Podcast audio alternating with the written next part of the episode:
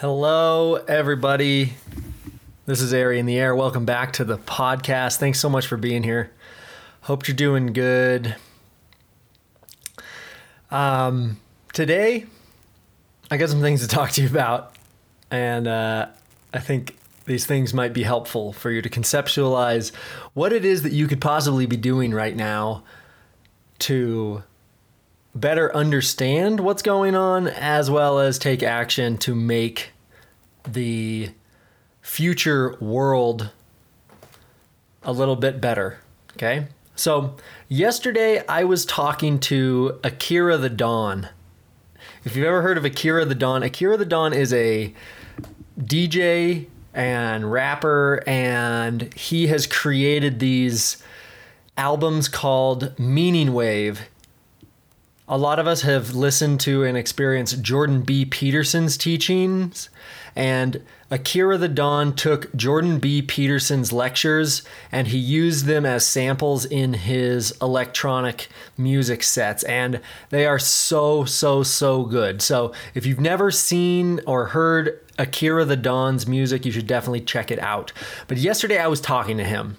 Um, I belong in this Stoic philosophy group based out of Toronto, and he was doing a presentation, and I had some questions for him. So I was talking to Akira the Don yesterday, and he said something that absolutely blew my mind, and it it was like enlightening. It helped like kind of explain some things that were going on. It helped me understand some things that are going on, as well as it helped me understand what my role is and how I can take action to make our our future a little bit better, right?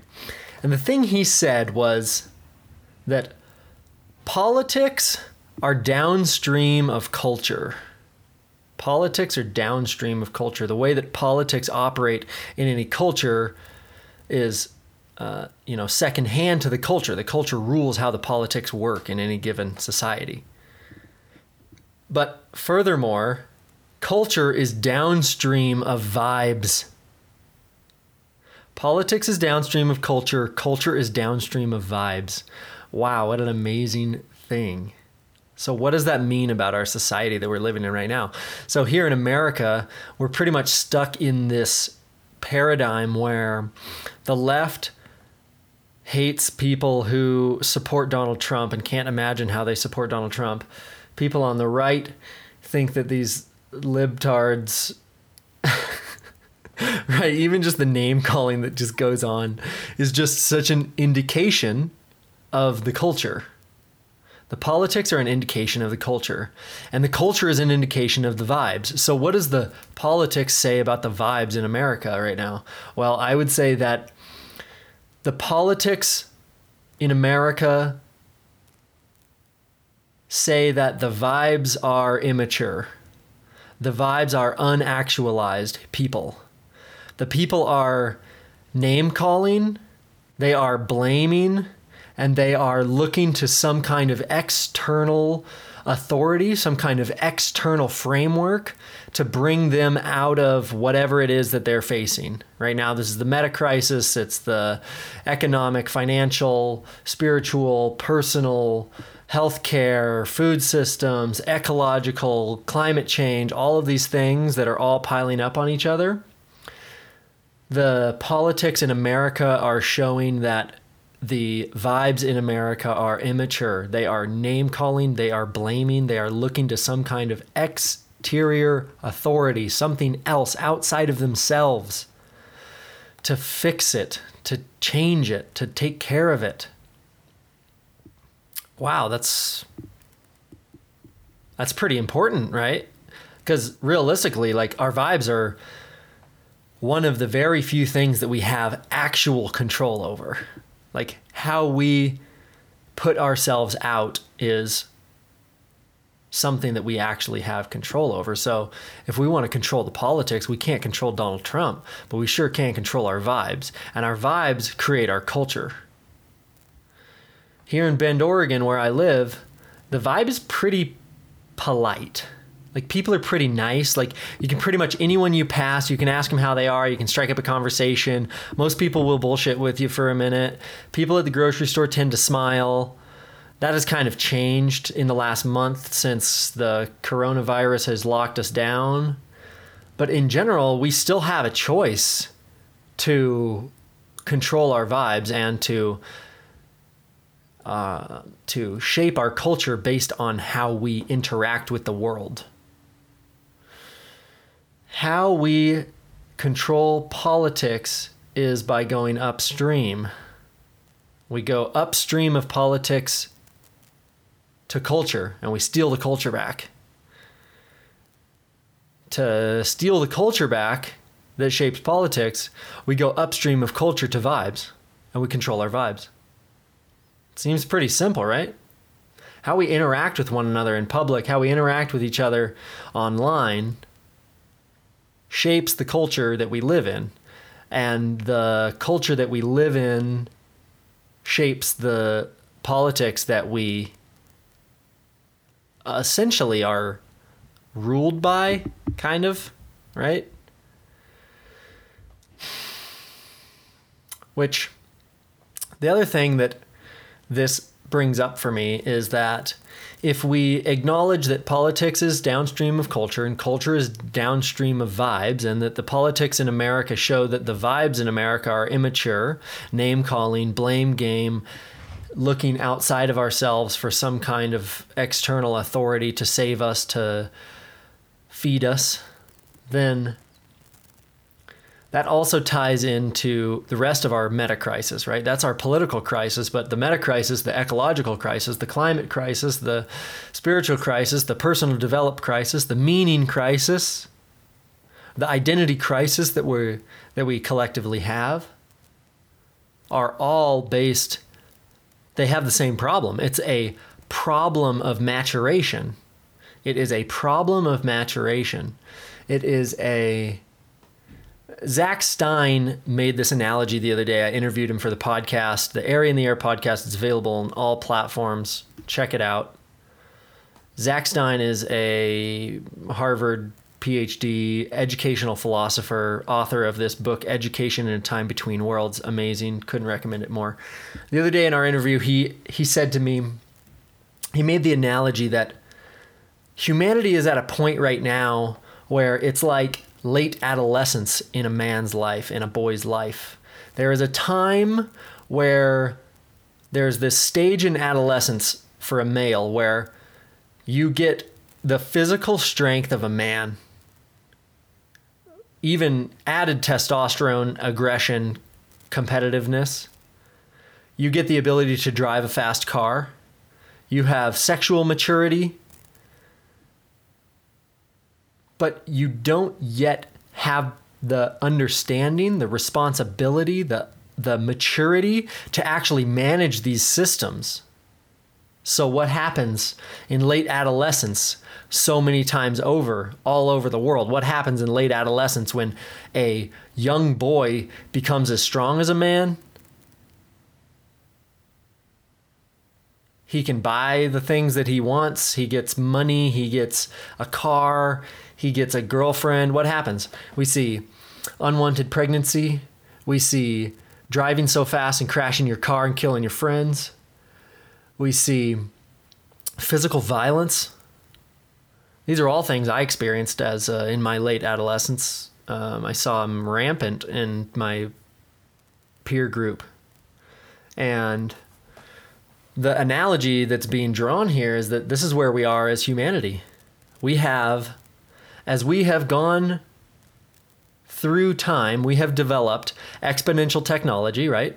You can think of exponential technology as the growth from a shovel to a 5 million pound excavator that can scoop so much dirt out and dig huge mines so quickly. You can think of it as the progression from a rod and reel fishing line to a mile long dragnet that drags behind some kind of industrial barge in the ocean. These are the exponential technologies that we have developed over time. but we have yet to develop the maturation and the understanding to use them in a way that is actually sustainable. Right? Uh, Daniel Schmachtenberger says that with expo- exponential technology, we have essentially gained the power of gods to shape our landscape, to extract resources from the earth, to kill each other through nuclear weaponry. And unless we develop the wisdom and love of gods, that is a self terminating system every single time. Every single time. So, we are in a maturation issue. We have the power of gods and not the wisdom of gods. We have the physical strength of men, but we don't have the wisdom of a grown, integrated, actualized, powerful man. We have the forceful strength of a man's body, but not the power of a integrated man. We have the power of gods to take all of the fish out of the ocean and to dig up all of the coal and to burn all of the shit and chop down all of the trees. But we haven't yet developed the wisdom and love of gods that will guide us to use these powers that we've developed in some kind of way that doesn't just kill us. Literally, like and it's not like a blink when when we talk about existential threat i think that a lot of people think of there being some kind of like moment the straw on the camel's back where one more gallon of gas gets burnt and blink the lights turn off. But that's not actually how catastrophe works right? Like catastrophe and existential risk looks like us devolving into some kind of vastly more violent vastly less vibrant living situation for all of us, right? Our quality of life is really high right now. We all have uh, a lot of relative freedom to move and to grow and to be and to experience different cultures and to experience different ideas. And existential threat takes us into a place that is much less complex. It's a much lower level of existence, right? And we don't want that. We want to continue to grow and to evolve into a higher level of consciousness, a higher level of, of existence, right? This is the caterpillar and butterfly analogy that we don't want to just eat all the leaves as a caterpillar until we have nothing left to eat. We eat enough leaves so that we can finally reach enlightenment, where we go into a cocoon and dissolve into goo and reorder our material that then emerges as a butterfly that is just completely different structure. It's a it's a evolution. It's not just a it's not just like a little it's not reform, right? We're not a caterpillar doesn't reform itself. A caterpillar dissolves into goo and a butterfly comes out of the cocoon. It's very different. It's a phase change, it's a complete and total evolution. And that is what we are facing as humanity. We have a maturation evolution that we need. We can't reform anything. Like to reform the government or to reform the um, financial sector to reform the fiat currency thing and just like put a band aid on it and keep it going. That's what we did in 2008 when the financial market crashed. So we don't need reform, we need evolution. We don't need intellectualization on all of our systems. We need a holistic look at everything from our spirit to our bodies to our minds to our communities to our families to our relationships that will mature. We have to mature. Let's be real. The level of maturity in adulthood in the world is fucking embarrassingly low. Embarrassingly low. There are five year olds who are less encumbered with their egos and more mature to be real with the people around them than the vast majority of adults in our world. So, for us to evolve into the next phase of humanity, we have to reinvent personhood. We have to redefine what it means to be a mature adult. And currently, what does mature adulthood look like in America? It typically looks like paying your bills and having a bullshit job and and having children and a relationship that you're more or less mm, excited about, kind of on the fringe, and where you keep your emotions inside of yourself and you try to avoid what is hard to look at, and all kinds of really kind of petty things would define adulthood in America right now, and we have to completely reinvent that. We have to reinvent personhood. which means that we have to reinvent ourselves every time. That is that is at the root of that. Any change in society comes from the aggregate change of people. In America right now and in the world at large, I am seeing a huge, huge tendency to blame, play the side game right, left, Democrat, Republican, Donald Trump, Bernie Sanders, blame, blame, blame. No one, I, I wouldn't say no one. Let me step back one second. The vast majority of people are looking outside of themselves for the change. And the change is a maturation. It is the tides rising so that all the boats rise, uh, the maturity of all the boats, the maturity of all of the adults. The level of parenting in the world needs to rise because the level of parenting is way too low. We have shitty parents in America. We have shitty parents in the world. We have to raise the level of education. We have to raise the idea of personhood. What does it mean to be a person? What does it mean to be a mature adult? We have to reinvent this. We have to steal the culture back.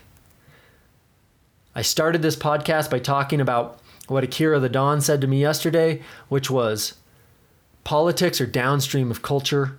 Culture is downstream of vibes. We have to control our vibes. We have to up regulate our own vibes. We have to up regulate what it is to be a person. We have to up regulate ourselves. And as we do that as individuals, we rise the tide. The aggregate rises we become more mature, we become wiser, we become more powerful, we become more careful with these exponential technologies that we've developed. We stop cutting down the Amazon. We stop dragging mile long drag nets through the ocean and taking all of the fish out of the ocean all at once. Hmm. These are some big things to think about. there's some things that I'm doing in my life that I have decided are powerful to take action right now. Imperfect action is is required right now. One of the things is growing food. Growing food. Um, agriculture is a huge, huge impact on the earth. Agriculture is a massive impact on the earth, as you can imagine. 25% of all greenhouse gas emissions come from our food systems. That's a lot. So, growing our own food, lowering the amount of carbon emissions, getting the diesel out of our food, you can say. So the zucchini comes from my yard into my kitchen. Pretty easy transport there, carbonless. Is a great way to do that. And another thing that I've been thinking about is that your political opinions don't grow you any food. Your political opinions don't actually feed you.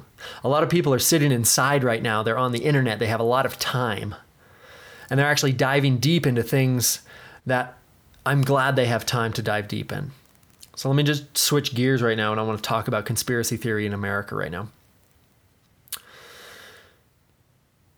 Conspiracy theory in America right now, amidst coronavirus, amidst COVID 19. Conspiracy theory. Okay. First of all, there's some pretty outlandish ones like 5G is weaponized to turn on the coronavirus inside of our bodies. I think we can all pretty much write that one off. Um, do I think that 5G is good for us? No, probably not. Do I think that telecommunications companies test the technologies that they try to roll out thoroughly enough for public safety in the long term? No, I don't think that. Um, do I think that cell phones and Wi Fi are good for us? No, not necessarily. They definitely increase our quality of life pretty significantly. And do they have really long term effects that we're not totally sure about? Possibly.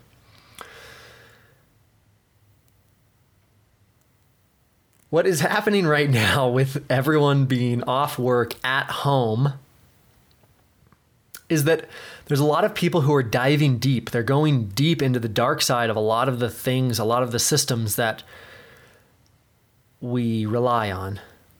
For instance, there's a lot of people I think that right now are looking into Operation Mockingbird, which like the CIA used the media to control public opinion in America, or MK Ultra, where the military used LSD to try to brainwash people to get them to do their will against the people's will, or like there's so these things go back and back and back. Like the bay of tonkin all these false flag terrorism things that extend to and possibly include 9-11 and the financial sector of how people have just raped and pillaged the american economy for their own gain. And there is so many different dark sides to all of these huge monolithic systems that we live under.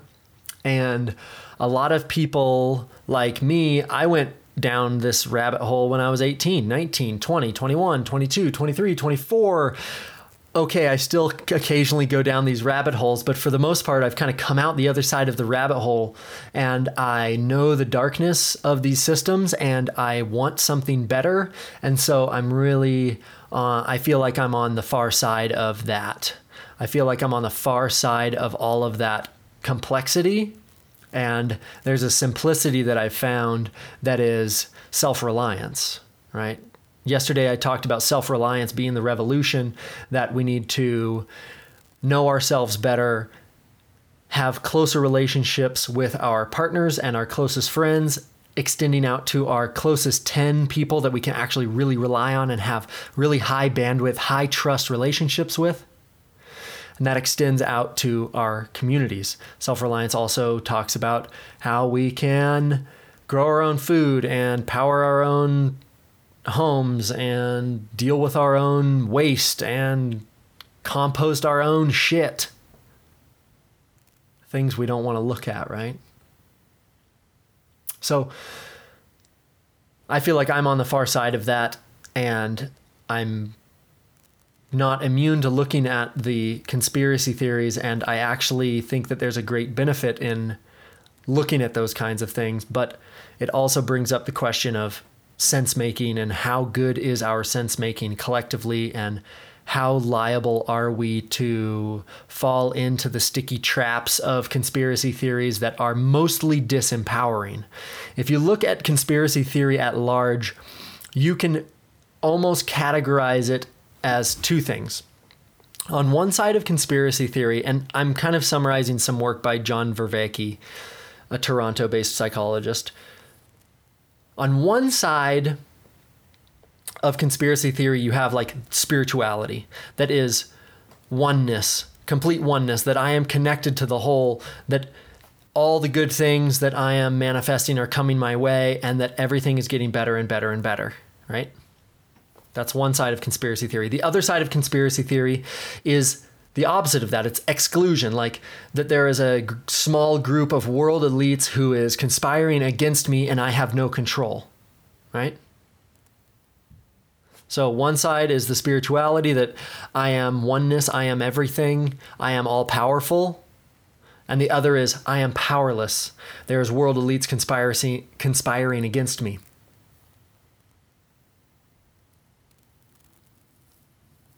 Kind of interesting, right? I don't necessarily think it's either. I think it's both and.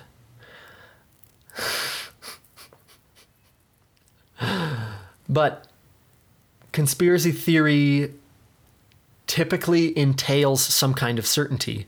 And yesterday I talked in, at length about our own needs to feel certain, our own needs to have some kind of mental stability and a lack of ambiguity in our sense making that we can decide on something concrete and cling on to it. It gives us safety, it gives us stability, right?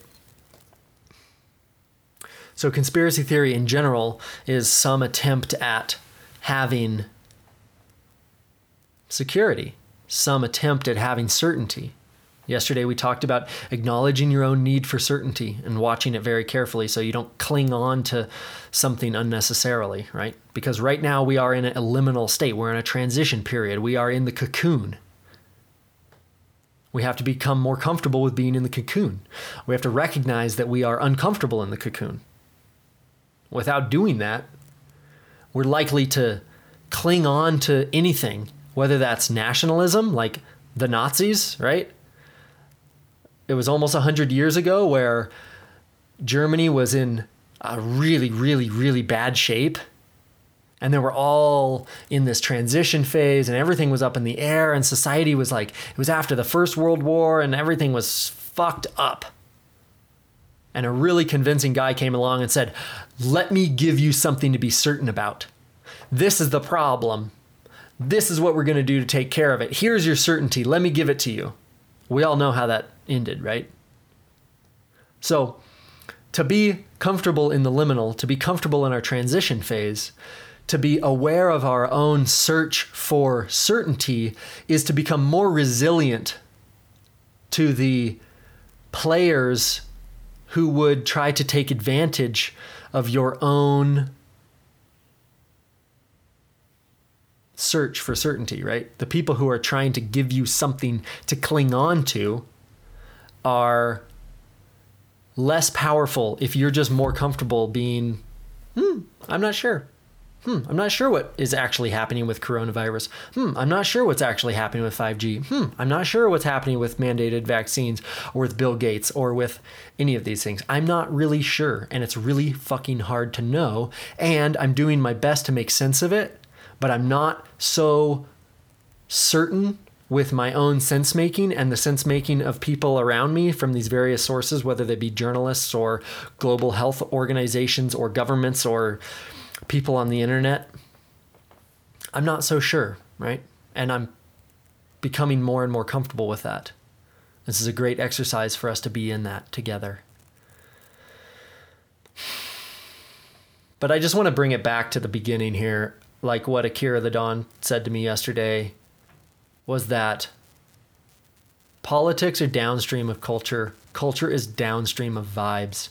If we want to control the politics, we have to control the culture. If we want to control the culture, we have to control our vibes. We have to know ourselves better. We get to choose how we interact. We have to take the culture back we don't ask for permission, we get to steal it back. If you want to steal it back with me, share this podcast. Is the Airy in the Air podcast. It's available on every podcast platform. Share it, leave a review. That really helps. I need reviews right now. So if you are willing to do so, leave a review on the uh, the iTunes app and consider donating. That is paypal.me slash airy in the air. I really appreciate the people who have been supporting this podcast. This is listener funded 100%, folks. So if you can donate paypal.me slash air in the air. I really appreciate everyone watching, listening. This is on, I've been streaming this live on Facebook. It has started some really great conversations. So I encourage you, post your comments below, any thoughts you have, what this brought up for you, if you have questions, your own experience, what resonates, what doesn't. Let me know. We're all in this together. I hope you guys are doing well and hanging in there. Let me know how I can help you grow your own food, control your vibes. We are becoming a butterfly, my folks. We are becoming a butterfly. So be beautiful. Okay, love you. We'll see you tomorrow.